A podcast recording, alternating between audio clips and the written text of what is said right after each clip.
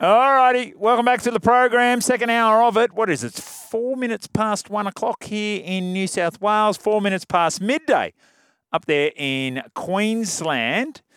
And we've got a big hour coming up. Blake Solly very shortly. So we'll look forward to speaking to him about that. They've got the Kyle Turner fundraiser on as well, which is really important. Friday, the 3rd of November at the Wintle Theatre at the, the juniors at Kingsford. So we'll speak to Blake about that. Lots of other things to speak to Blake about as well. So if you want to ask the CEO of the South Sydney Rabbitohs a question, please feel free to do so. So Charity Shield, Keebra Park High School, Townsville Blackhawks, etc. etc. Las Vegas, how's Las Vegas looking? So uh, we've got a bit to ask him on that as well. And then Glenn Hawke will be our special guest in studio as well. He's on his way to North Sydney Oval to uh, start of the WBBL. He'll chat to him about the Pacific Championships as well. We're doing it all thanks to sbsfence.com.au. Remember, portable toilet and temporary fence hire in Sydney. Go and see Alex and the team. Great people at sbsfence.com.au. We do have some great prizes today. The $100 cash, of course, is available to the best call today. That's all thanks to Tristan and the team up there at Top Sport. And we've got the Who Am I? Well, we need to work out do we do it for the Who Am I or do we do it for the the text messages? We'll have to wait and see on that. But uh, tickets for you and three others to the Golden Eagle, Rosehill Garden, Saturday, the 4th of November. This is a great prize. Tickets at theraces.com.au. The races. So, um, yes, uh, I reckon we'll do it for the Who Am I. We'll do it for the Who Am I. So, you've got to make it tough this time around. Not really easy. Like, anyway, separate, separate issue there with Coach K. Uh, Gareth Widdop, I see, has retired from rugby league. So, obviously, the Melbourne Storms and George Illawarra Dragons, most recently of the Warrington Wolves. Um, he has retired. Uh, we've got that game coming up too on this weekend, uh, England versus uh, Tonga. Anyone can find a side on that? That'd be great because I can't. I think that's pretty much unacceptable. Like we, here we are, three days out from it. We've got to know the teams, and we don't know the teams. But um, that is my little concern around that. We're talking about the 18th franchise. Should it be PNG? Um, it, it's it's a really interesting one when you start talking about you know who who potentially can get involved in that. We had a text message in here, and I want to find it. It's from Dan, who basically talked about well, with the United Arab Emirates and and Qatar uh, getting involved in the buying of football teams and football players, you know, what's to stop them from actually buying the franchise in PNG? And and the answer is, well, nothing really. The PNG government, um, if they're if they're to be given it, I, it's a really really interesting interesting point that you made, Dan. So um, yeah, I mean, if you thought that golf, this hugely profitable sport, golf, could ever be bought out, you think nah. Think again. Think again. We're talking about the uh, knockout and whether the NRL clubs and the NRL will be extending insurance cover for next year. They did it this year. They did it for Queensland's Murri Carnival as well. They're reviewing that for 2024. So this is on the back of Josh Addo-Carr.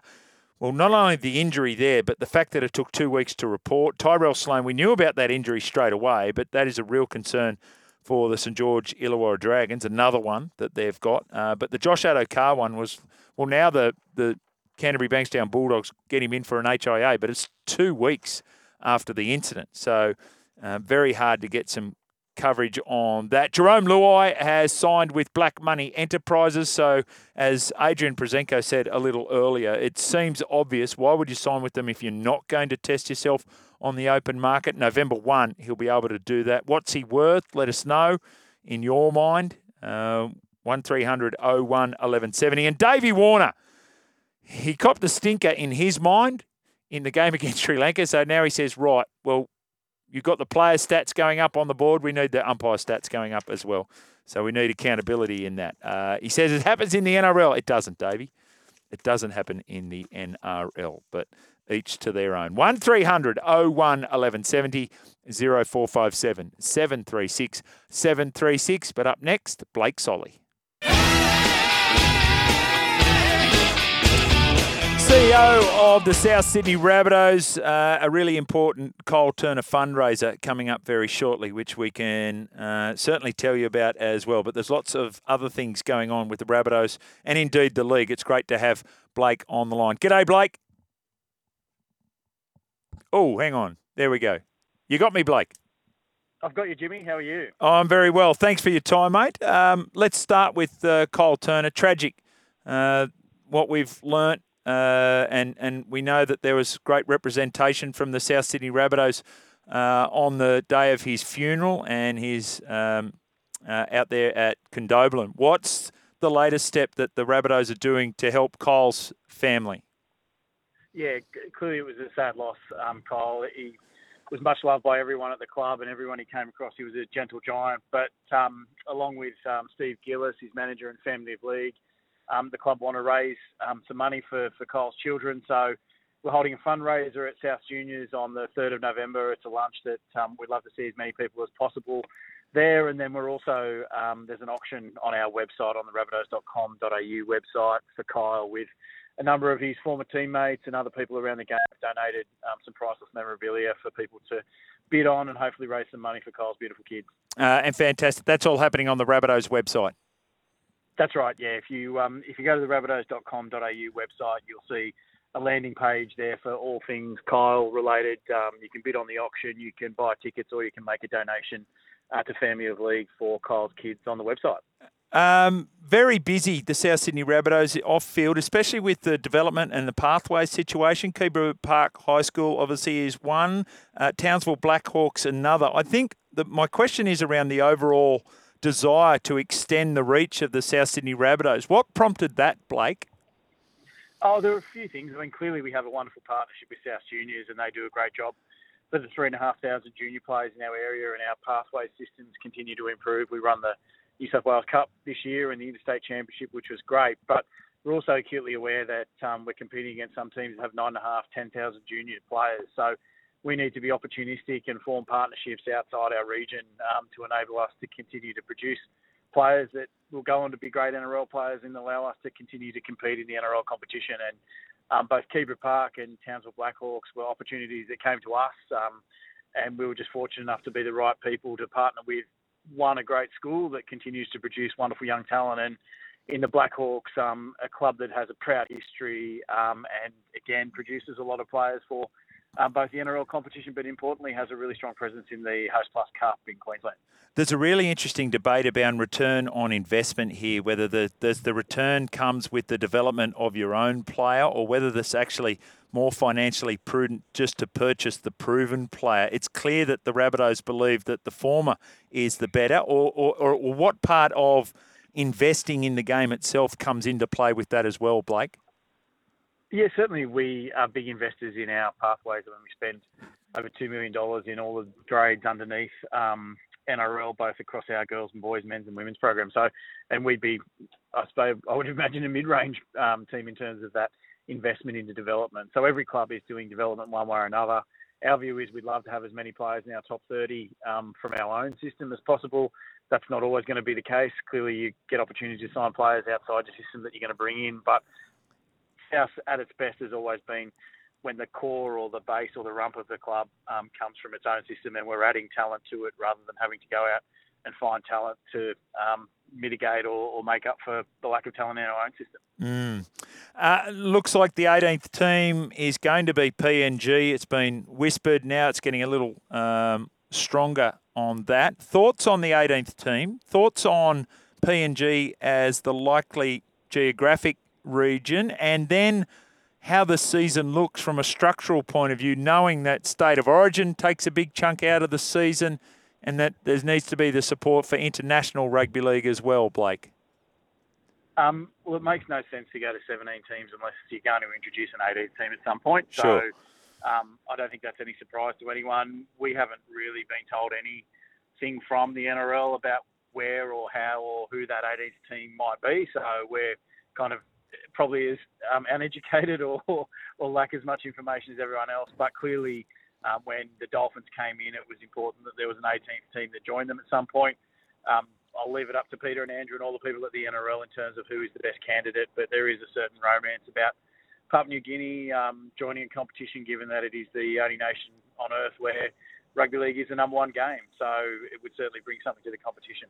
Yeah, no doubt about it. Do you think that they, that team would be based in PNG because that then represents a challenge around recruitment of players? I would think, Blake.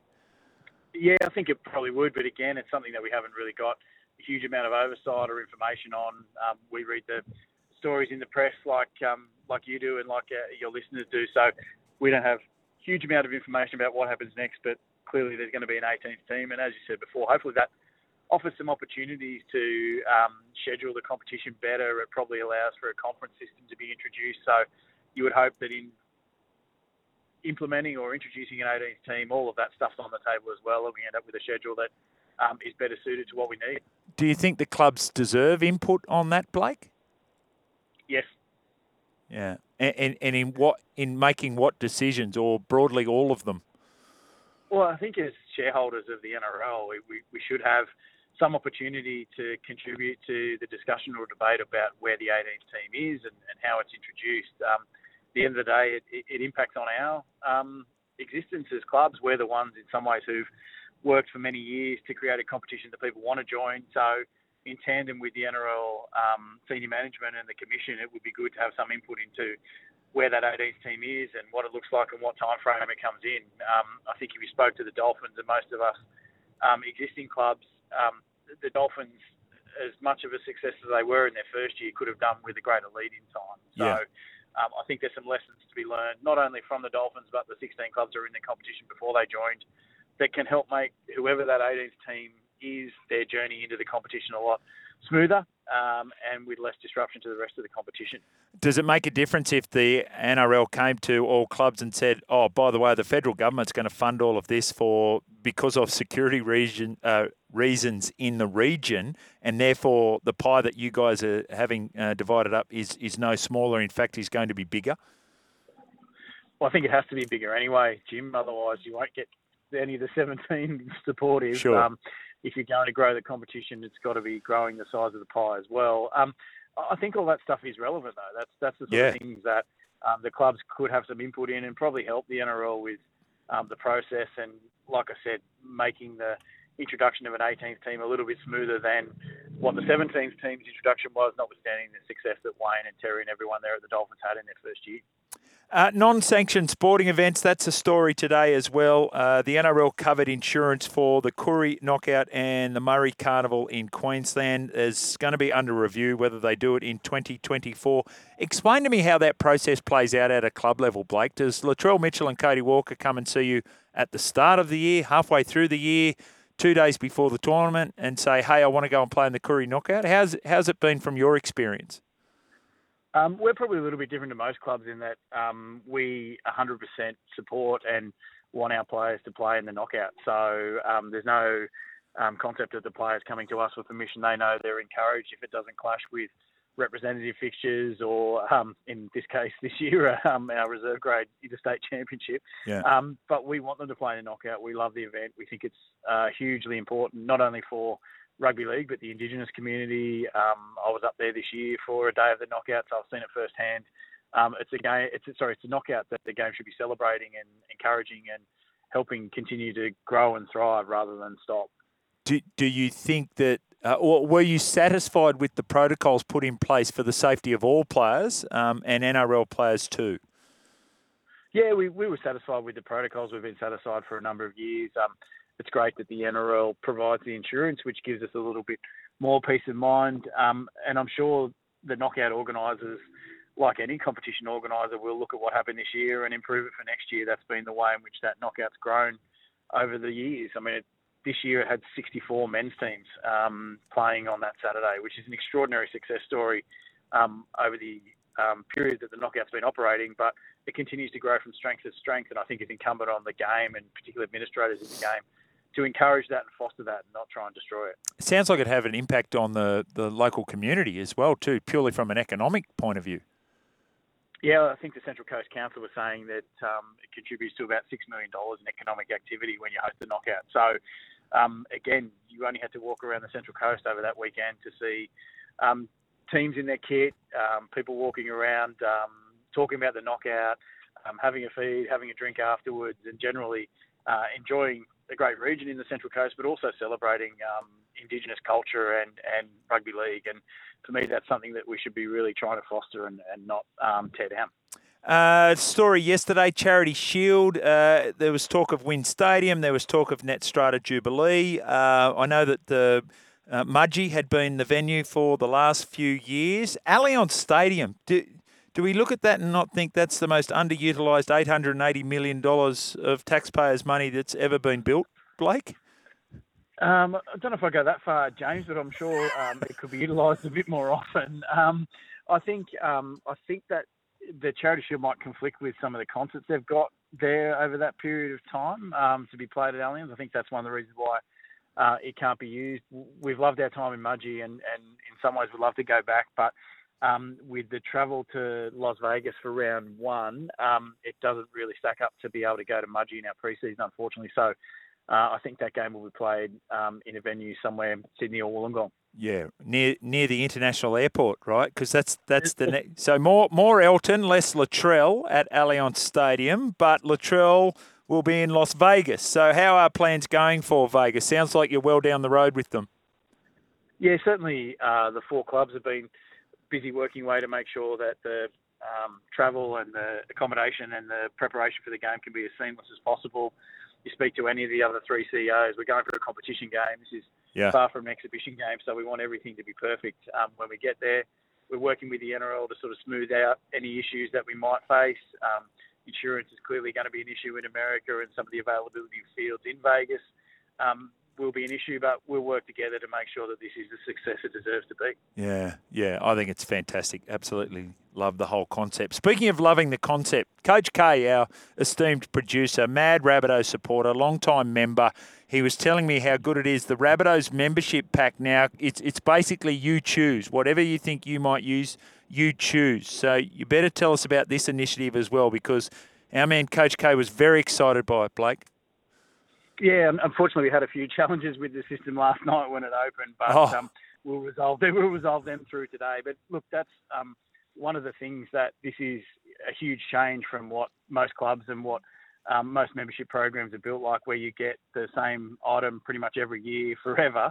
Um, we wanted to give our members more choice over the items that they picked in their membership pack, and it's something that members have fed back to us, like Coach K, years and years and years. Um, uh, for years and years, really, about how do we make sure that the membership pack is we've got a bit more selection over what we can put in it, and some of the items that reflect probably their taste more than just the generic membership pack. So, um, yeah, we've given the members they go onto a store, um, they pick the items that they want, and uh, they effectively check out and they're delivered within a few weeks, which again is something very different to most other membership programs and something that we wanted to do to innovate and make sure our members were as happy with their membership as they possibly could be. Are you saying there's more than just a water bottle, uh, a member cap, uh, a lanyard holder, and a stubby holder that, that's available?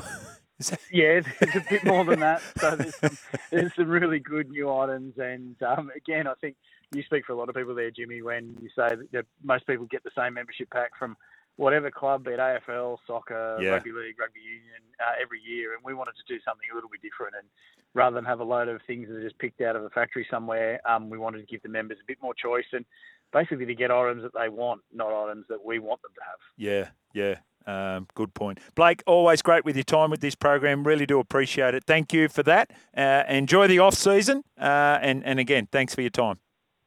No, and I'll look forward to catching up with you at the uh, St Greg's dinner pretty soon, Jimmy, too. So looking forward to that. Ah, just around the corner. Yeah, very much looking forward to that. Blake Solly there, CEO of the South Sydney Rabbitohs. Give us your thoughts on any of the things that Blake outlined there. Uh, an important reminder, a fundraising lunch Friday the 3rd of November at the juniors at Kingsford for Kyle Turner's children for their ongoing education and health. So, uh, and and go to the website too, rabbitohs.com.au to show your support there as well. All right, let's break, and then we're back with more. Stick around.